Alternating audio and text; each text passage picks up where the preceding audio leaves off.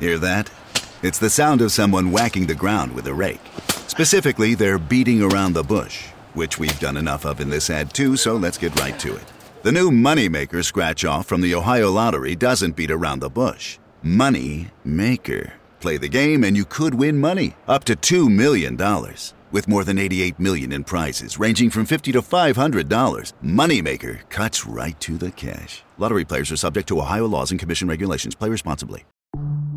There's a new class of blockbuster drugs. Drugs like Ozempic. They're changing bodies, and all of a sudden, just the weight starts falling off. fortunes, It just got too expensive. They're just bank breakers. and industries. There was a lot of excitement, there was a lot of skepticism. The impact of these drugs from business to health is just beginning. From the journal, Trillion Dollar Shot. Find it in the journal feed wherever you get your podcasts. It feels like we're all being told to go on this diet, take that supplement. Ozempic will give you depression, but you know what'll cure that? Weed. Or you could try to balance your hormones. At Science Versus, we're like, What the f is going on? forget the crap online and listen to Science Versus. Just the facts. Oh, and a bunch of stupid jokes. What is a ghost's favorite fruit? Blueberries. That's Science VS. New season out on Spotify soon. Due to the graphic nature of this kingpin's crimes, listener discretion is advised. This episode includes discussions of murder and assault that some people may find offensive. We advise extreme caution for children under 13. Adrian Brad waited in the visitors' room at Vienna Correctional Center. Brad and the other governors of the Gangster Disciples took turns making the bi weekly six hour trek from Chicago to visit Larry Hoover, their incarcerated leader. When Larry walked in, Brad stood to greet him. They shook hands firmly. They were businessmen, after all. Brad had good news today.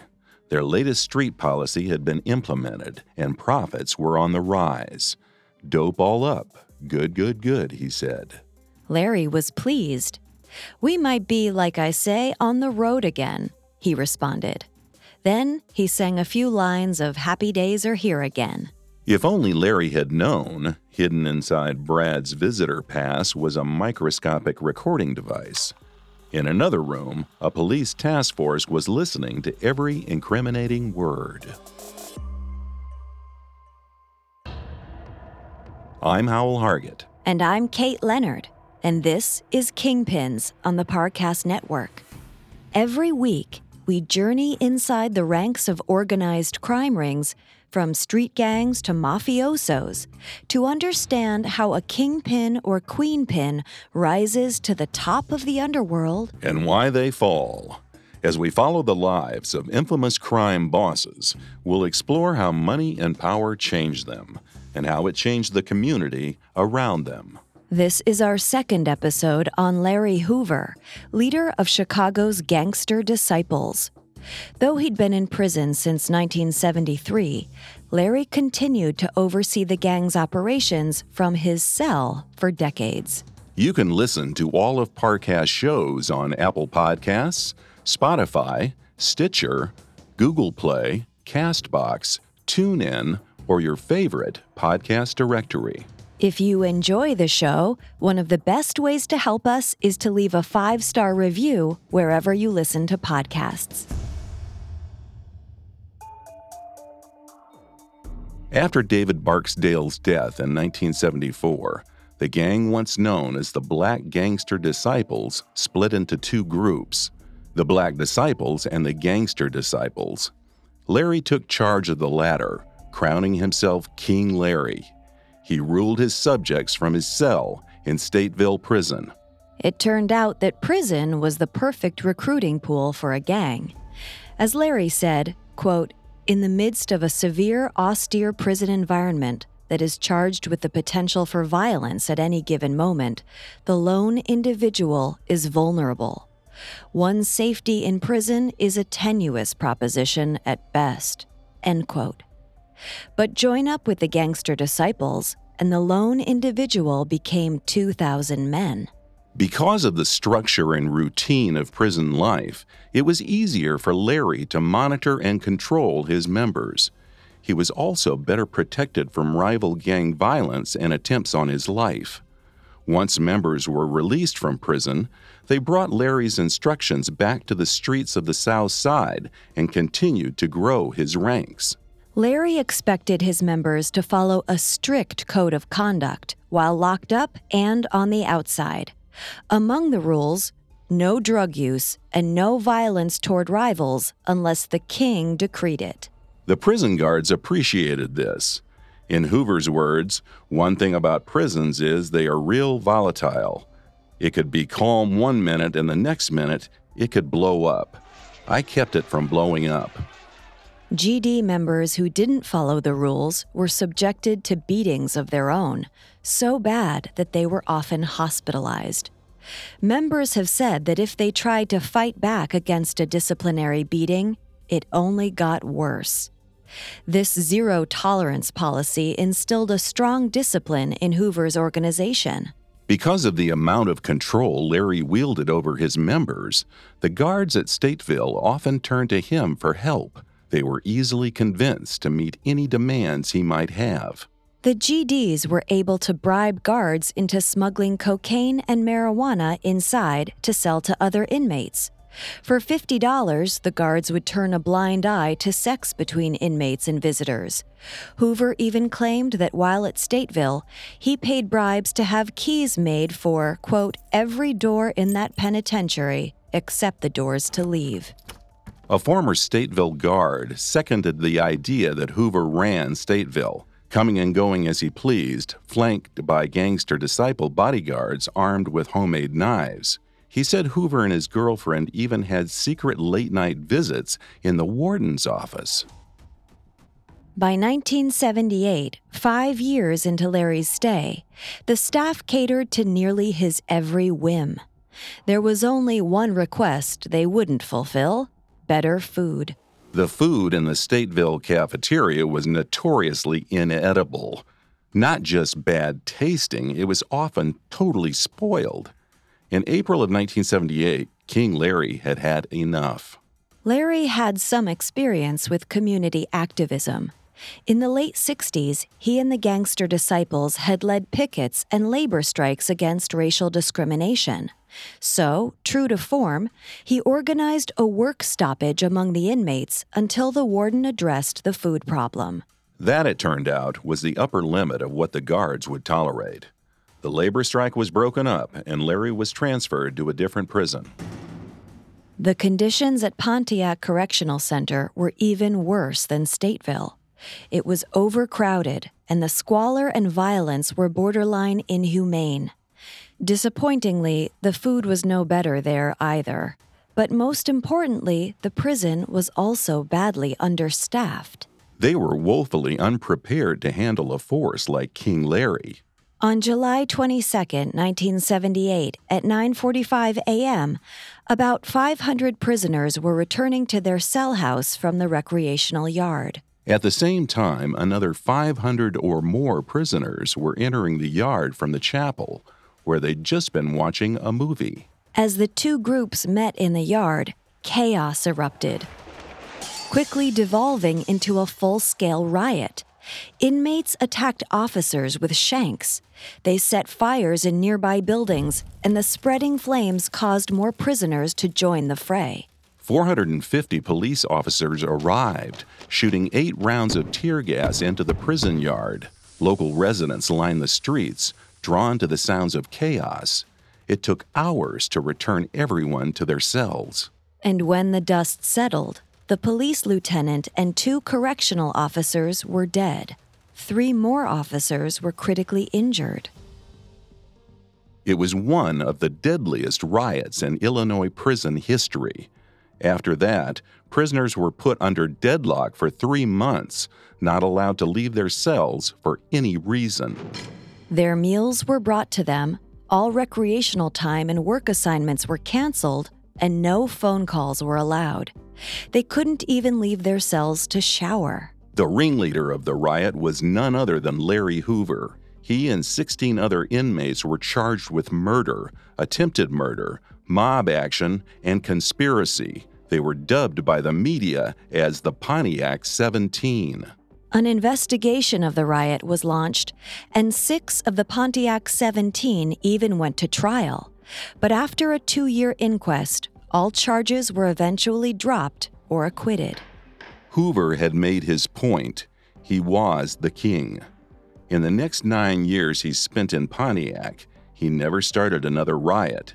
He didn't need to. With his power secured, Larry set his sights on a new pursuit education. Having been expelled from school at age 15, he was practically illiterate when he entered the prison system. He said, I had never read a book in my life, not even a comic book. Larry started studying in the prison library, eventually earning his GED and EMT license. He became an avid reader, making his way through the prison's whole eclectic library. Some of his favorites were Ayn Rand's The Fountainhead and Machiavelli's The Prince. He said of the latter, It's like required reading just to be able to stay in a conversation in the yard. But the novel that resonated with him the most was Boss, the 1971 biography of the late Richard J. Daley. Working class, Irish born Daley served as mayor of Chicago for 21 years. He's credited with saving Chicago's economy from the fate of other Rust Belt cities like Detroit. But several members of his administration were charged and convicted of corruption. To Larry Hoover, Daley's corruption was a feature, not a flaw. He was downright inspired by how Irish and Italian gangs had controlled Chicago's politicians in the early 1900s. In the 60s, before Larry was locked up, the city's street gangs had joined forces to fight for civil rights, but to no effect. Reading about the former Mayor Daley, he realized they'd been going about it all wrong.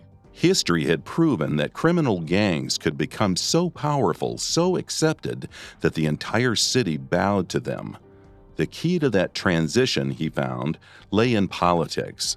It was time to steer the gangster disciples in a new direction. Coming up, we'll discover Larry's methods for political action. Now, back to the story. Larry Hoover had never read a book before he was transferred to Pontiac Correctional Center in 1978. But once he was there, he discovered the power of education.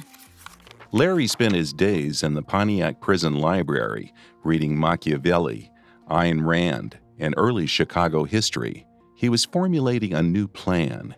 He wanted to take the gangster disciples from street gang to political powerhouse, just as the Irish gangs of the early 1900s had done.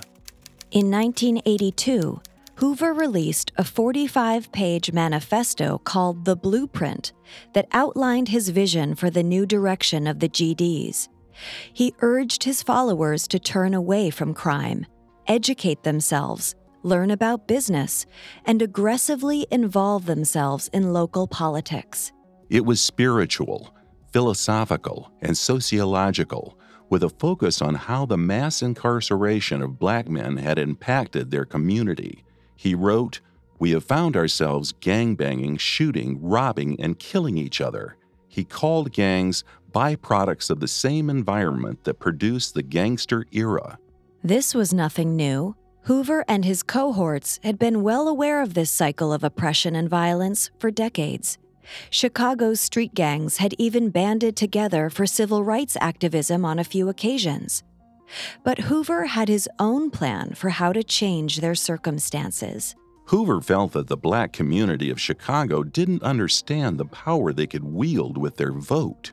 He said, for a black man to have anything to say about what goes on in the world, He's got to be involved with what controls the blacks, and that's the political apparatus. Like the gangs of the early 20th century, the GDs could organize themselves into a voting coalition, putting forward their own candidates and then pressing them for legislation that would help their community.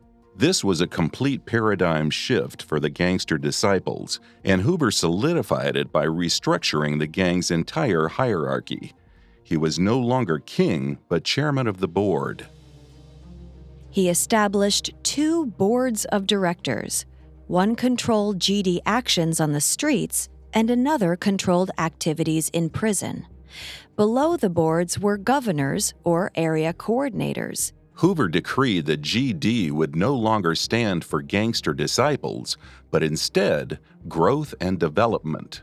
He outlined the six principles of growth and development love, life, loyalty, knowledge, wisdom, and understanding.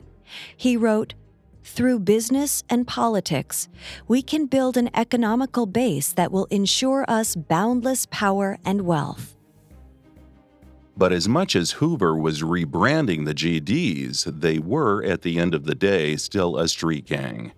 His manifesto preached about the dangers of crime, but all the while, the organization kept up their drug dealing and routine violence. By the mid 80s, the GDs controlled most of the public housing complexes in Chicago. Heavily armed GD soldiers worked the buildings 24 hours a day, patrolling and slinging drugs. They assembled in the courtyard every night to perform military style drills. Residents were subjected to pat downs when they came home to make sure they weren't buying drugs from other sources. One of these complexes alone, the Cabrini Green, brought in a million dollars annually from crack cocaine sales. Young kids who lived in the housing projects were recruited as soldiers. It was easy to win their loyalty by giving them money and food. Hoover saw the drug trade as a double edged sword. It was the cause of violence and addiction, but it was one of the only consistent and reliable sources of income available in their community. Until the GDs had the power and influence to create legitimate jobs, their members needed some way to put food on the table. Drug dealing would have to suffice. As the chairman of the newly renamed Growth and Development Organization, Larry Hoover was seen as a model inmate. After that first riot, he'd been on his best behavior. In 1987, he was granted relocation to a minimum security prison in Vienna, Illinois. 300 miles south of Chicago, Vienna was a fenceless institution that felt more like a college campus than a correctional facility. Hoover was able to go into town to shop, and his visitations were much less restricted.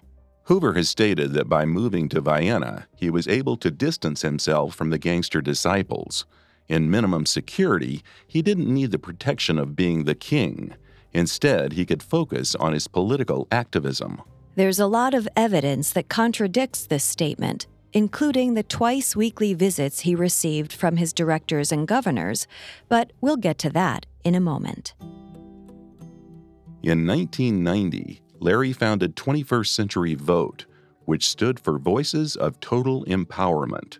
Their goal was to educate Chicago's poor and disenfranchised about the role of government and to empower young people to effect change. Hoover said, quote, Street gang members don't trust the system, don't use the system, because they believe it can't work for them. By them not taking advantage of the system, things are going to keep on going in the direction that they're going in. But if somebody shows them that they can get involved and they can make some changes, then they'll listen. At least you'll get their attention. End quote. In the early 90s, 21st Century Vote ran voter registration drives, community cleanups, and a 5,000 person peaceful march on City Hall. Vote volunteers were certified as deputy voter registrars, galvanized by the words of Malcolm X It ain't a war of the bullet, it's a war of the ballot. In 1993, the organization backed its first candidates for city council.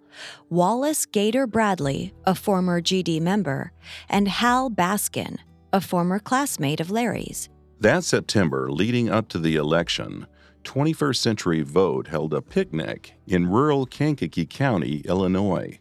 Over 10,000 attendees were treated to complimentary hamburgers and hot dogs, as well as free blood pressure tests. Almost 200 volunteers were on hand to help register new voters and hand out copies of Larry's manifesto, The Blueprint. On a professional sound system, Larry gave a pre recorded speech to the picnic crowd, outlining his vision for the future of the community. A few months later, Larry organized a peace summit of 150 high ranking gang members from around the city. He believed that the young people in gangs would listen to their organization's leadership in ways they wouldn't listen to their parents or teachers. One of the speakers, State Representative Coy Pugh, told the crowd 21st century is the vehicle for you to be involved. Until we do that, we will continue to be undereducated and over incarcerated. Neither of Larry's chosen candidates won their races that year, but 21st Century continued their mission, recruiting more voters and spreading political education throughout the community. But law enforcement officials were suspicious of the new leaf Larry had turned over. Of the over $100,000 donated to 21st Century Vote in its first two years, only $2,500 of it was itemized. That $2,500 came from Save the Children Promotions, an organization run by Wendy Jenkins, Hoover's common law wife. There were no reported sources at all for the remaining $97,500. Police suspected Hoover was using nonprofits to launder money from his drug trade. Their suspicions were also bolstered by the membership of 21st Century Vote. Almost everyone involved was either a former or current gangster disciple. Retired Chicago police officer Robert Dart said of the group When you join a gang, you're in for the long haul. I see gang members rampant throughout 21st Century Vote. I don't see where they have done anything to take the narcotics out of the neighborhoods that they're involved in. I can't see how one can separate one from the other. To many, it seemed like the gangster disciples' sudden interest in the political machine had to have ulterior motives. It was just unclear what those motives were. But in 1993, the true goal appeared to crystallize. Larry Hoover was up for parole. 21st Century Vote circulated petitions advocating for Larry's release, garnering thousands of signatures. Governor Jim Edgar was flooded with letters begging him to put Hoover up for parole. Over two dozen black politicians and activists, including former Mayor Eugene Sawyer, wrote letters to the parole board in support of Hoover. An assistant high school principal from Chicago's South Side wrote to the parole board for 20 years now, Larry has been a model prisoner. During this time, he has sought and achieved a higher education in prison, which will also contribute to his new goal to be an upstanding, productive member of society. His self worth and self image have been changed from his own cognizant perspective. The possibility of Hoover's release sparked conversations about what the goal of a prison sentence truly was. Hoover had been sent to prison and, in the eyes of outsiders, was an absolute success story. He devoted himself to peace, activism, and self improvement. But to Cook County's state's attorney, Jack O'Malley, Hoover's supporters were being misled. He said that behind Hoover's anti crime facade, there's no question he is continuing his activities. As we're speaking, the gang he leads is murdering children. U.S. Representative Mel Reynolds was one of the few black politicians who wrote to the parole board opposing Hoover's release. He said, quote, it's absurd to say we have to look to the prisons and gangs for role models in our community, and the ones who think we do are the real ones who are out of contact. When Hoover's parole hearing arrived in August 1993, the supervisor of Cook County State's Attorney's Gang Unit, Jack Hines, appeared before the board with damning testimony. He said, quote, After 20 years, Larry Hoover still has the blood of William Young, still has the blood of countless other young men from the South Side, the North Side, from other cities, from other states on his hands. Through this orchestration of legitimacy, he's trying to wipe that blood off. Please don't let him do that. Please do not release Larry Hoover. Ultimately, the board agreed with Hines. Hoover's bid for parole was rejected, 8 to 0.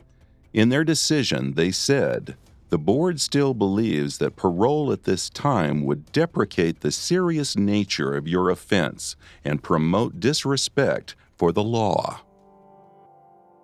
Larry called himself a political prisoner, alleging that they denied his parole because of his activism, not because of the seriousness of his murder conviction. He said, They don't allow me to change, they don't allow me to mature and that's based on my political views. They don't believe that I can be a force throughout the black community, that I wake up these young guys and show them a different way. But the parole board was correct.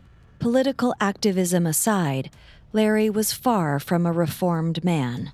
He was still running his gang from Vienna prison with breathtaking ease. Visitors were allowed two days a week, and Larry always had a guest to entertain.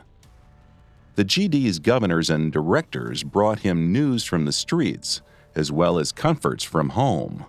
In the minimum security facility, he was allowed to have jewelry, new clothes, and outside food. When the GDs returned to Chicago, they delivered Larry's instructions to the masses. The police knew full well that Larry's visits with high ranking GD members were more than just friendly chats with old friends. The meetings were too consistent. Larry also refused to speak to any of those friends on the phone, knowing those calls were monitored. If they weren't discussing business, what was there to be so shy about? They'd imprisoned him, denied him parole, transferred him to three different prisons, but in the past 20 years, Larry Hoover's power had only grown.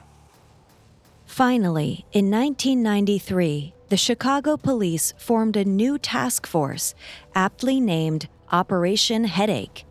Its sole purpose was to put an end to King Larry's reign. Coming up, we'll dive into the second investigation into Larry Hoover. Now back to the story. In 1993, after 20 years in prison, Larry Hoover was still the man in charge of the gangster disciples. All the police needed was to prove it. Larry's recent parole attempts had garnered huge amounts of support from the community, who saw him as a reformed man and model inmate. His parole had been denied, for now at least. But if Larry was able to grow the GDs into a multi million dollar organization while behind bars, the police could hardly imagine what he would do if he ever returned to Chicago unfettered.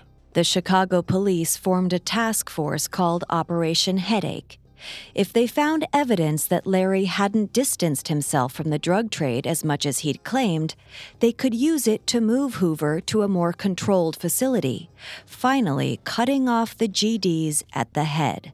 Finding a gangster disciple who would be willing to testify against Hoover was practically impossible. Everyone knew there was a zero tolerance policy for snitching. Anyone who spoke to the police was signing their own death warrant. Even still, police were able to find one member willing to cooperate Charles Banks, a 28 year old GD. In exchange for a reduced drug sentence, he agreed to wear a wire. Banks arranged to meet with another gangster disciple member to buy two ounces of cocaine. He wore a wire and brought along an undercover officer, posing as his cousin. To his relief, the deal went off without a hitch they were one step closer to proving Larry Hoover's involvement. But four months later, the GDs found out Banks was working with the police. Banks was getting out of his car when he was ambushed and shot to death.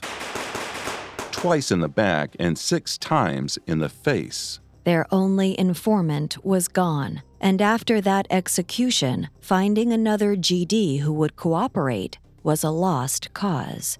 The task force kept digging into every high ranking GD they knew of.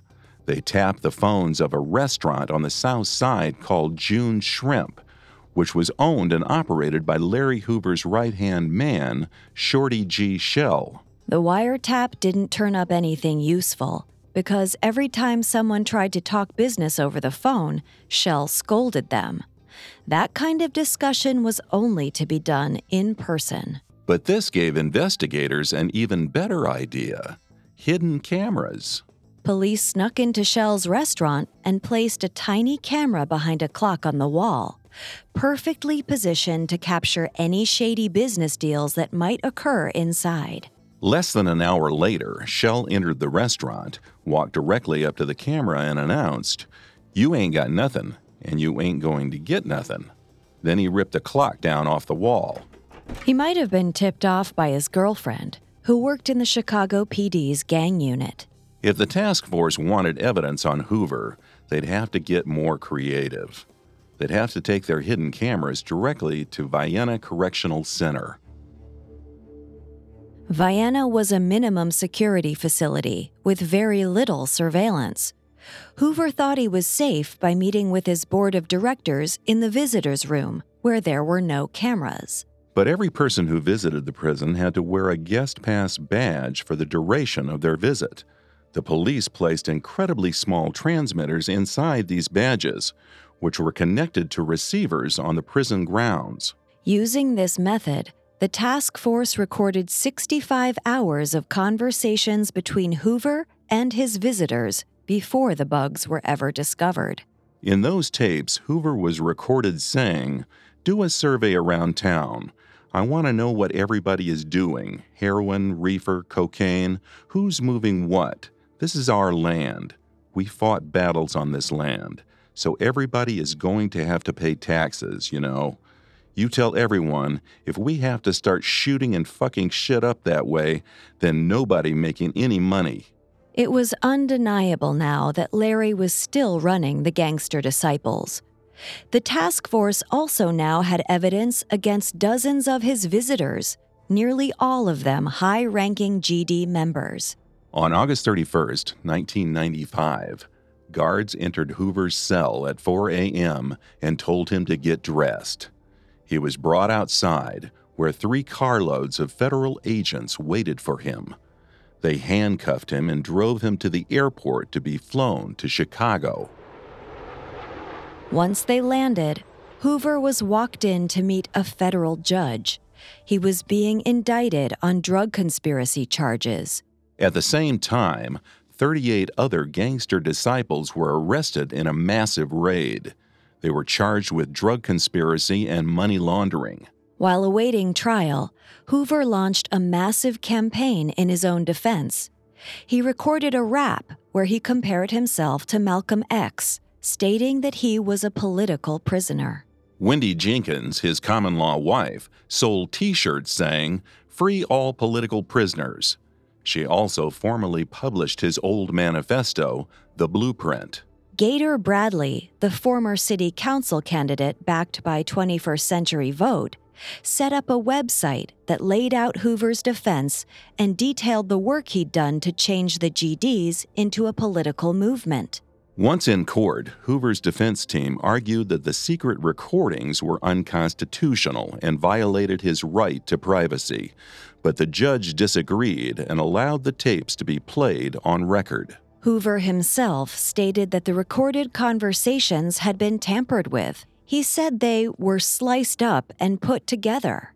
If all 65 hours were transcribed, it would show exculpatory evidence. As it turned out, the state didn't even need the tapes.